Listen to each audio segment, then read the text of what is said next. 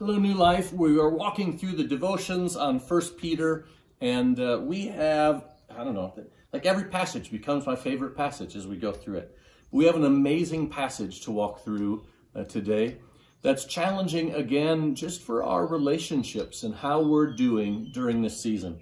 So I'm going to read, we're in First Peter chapter 8, and it says in verse, uh, ch- or chapter 3, verse 8 and 9, Finally, all of you, have unity of mind, sympathy, brotherly love, a tender heart, and a humble mind.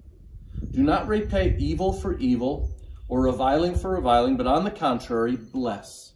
For to this you were called, that you may obtain a blessing. And so, this is kind of a, a summary passage. He's been talking about husbands and wives and and and serving and suffering in the midst of that and giving yourself up. He says, finally, this is for everyone. Let's all get together. I really want you to hear this. And then there's five things, and there's really a, a beautiful poetry. Um, have unity of mind. So, so when I say beautiful poetry, these five things are a stair step up to the most important. So it starts out, have unity of mind, and it ends with a humble mind. So those two are the same. The second step is, is sympathy and a tender heart, and the middle is brotherly love. So have unity of mind, sympathy, brotherly love, a tender heart, and a humble mind. This is what he's calling to. And he's saying, essentially, in the midst of suffering, when things are really hard and things are really stressful and your, your patience is worn thin, make sure of this. Make sure you have unity of mind. Make sure you're showing sympathy. Make sure you're loving each other with a brotherly love, like, like a close family, a tender heart, and a humble mind. And I, I just want to walk through those. In fact, I'm going to, um, this first one, have unity of mind. It's, it's have a harmony in your minds. I'm going to ask, like, so I'm, I'm asking Deborah to join in here quick. Um, but finally, all of you have a harmony of your minds. Um, ESV, it's translated a unity of your minds. But it's, it's not just unity, it's, it's a complement, it's a harmony, it's something that makes each other even better. So uh, Deborah is an amazing harmony person. That's why I asked her to join us. So I'm going to just give you a note. You pick a harmony. Okay. Ready? Yeah. Uh, uh,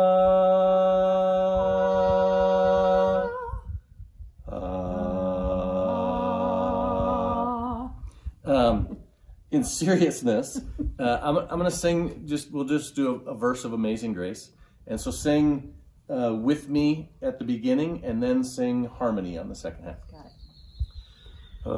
Amazing grace, how sweet the sound that saved a wretch like me.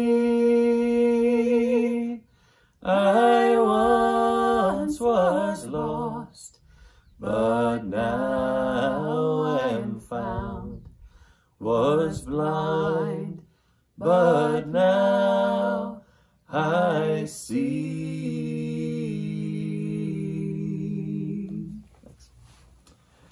Harmony is a beautiful thing. He's saying, listen, past all of this, I'm talking to all of you in suffering um, husbands, wives, uh, servants in every circumstance. Make sure that you don't lose harmony. The ability to bless other people, to come alongside of other people, to celebrate other people, to make sure that you complement someone else and make them better, like a harmony.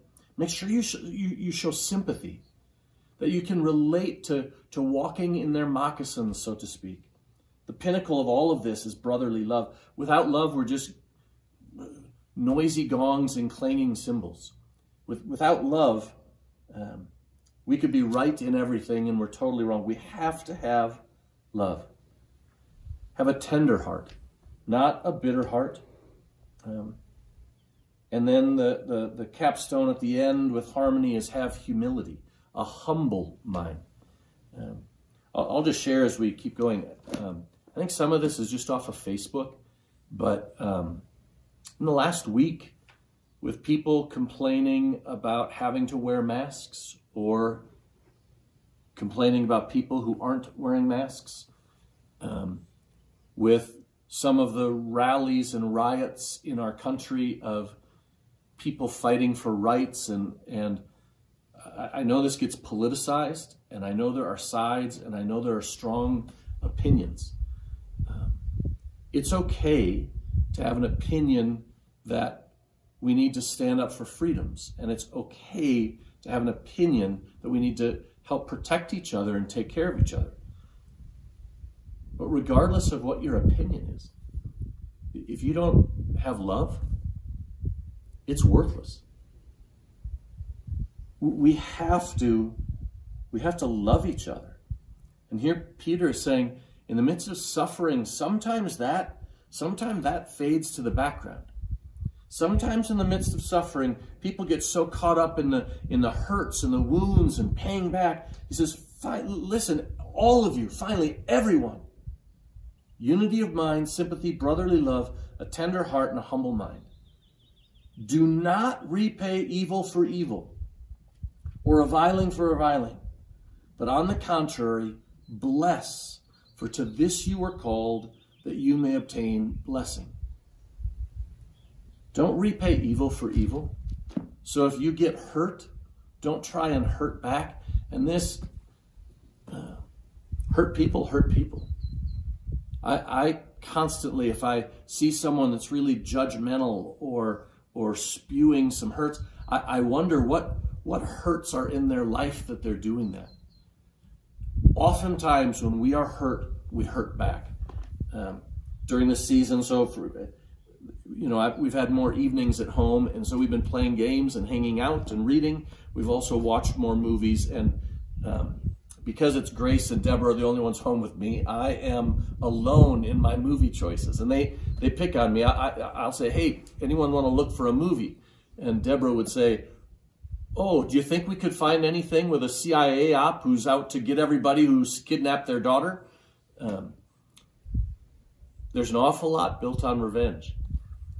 This passage actually ought to take us back to the Sermon on the Mount. That if someone takes our cloak and our outer garments, then give them our shirt as well. If someone strikes us on the cheek, turn to him the other also. We are not to retaliate.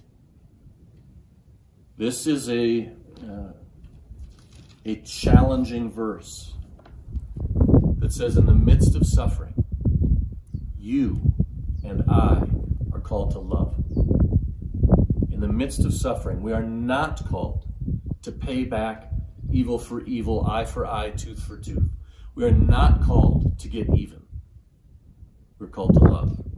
In fact, it ties that with not only our calling, but our eventual reward. Do not repay evil for evil or reviling for reviling, but on the contrary, bless. For to this you were called, that you may obtain a blessing. That's not saying that, that we earn our eventual blessing, our salvation, by, by being a blessing. But it is saying those who earn the eventual salvation, they're people who bless now. People who have Christ in them, this is what they do. They don't repay evil for evil.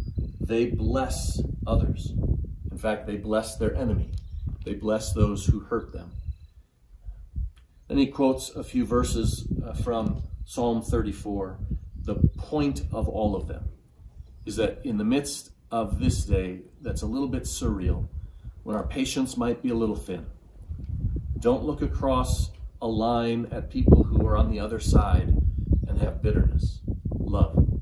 Make sure you are loving everyone.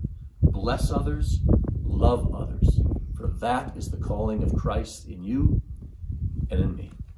God bless.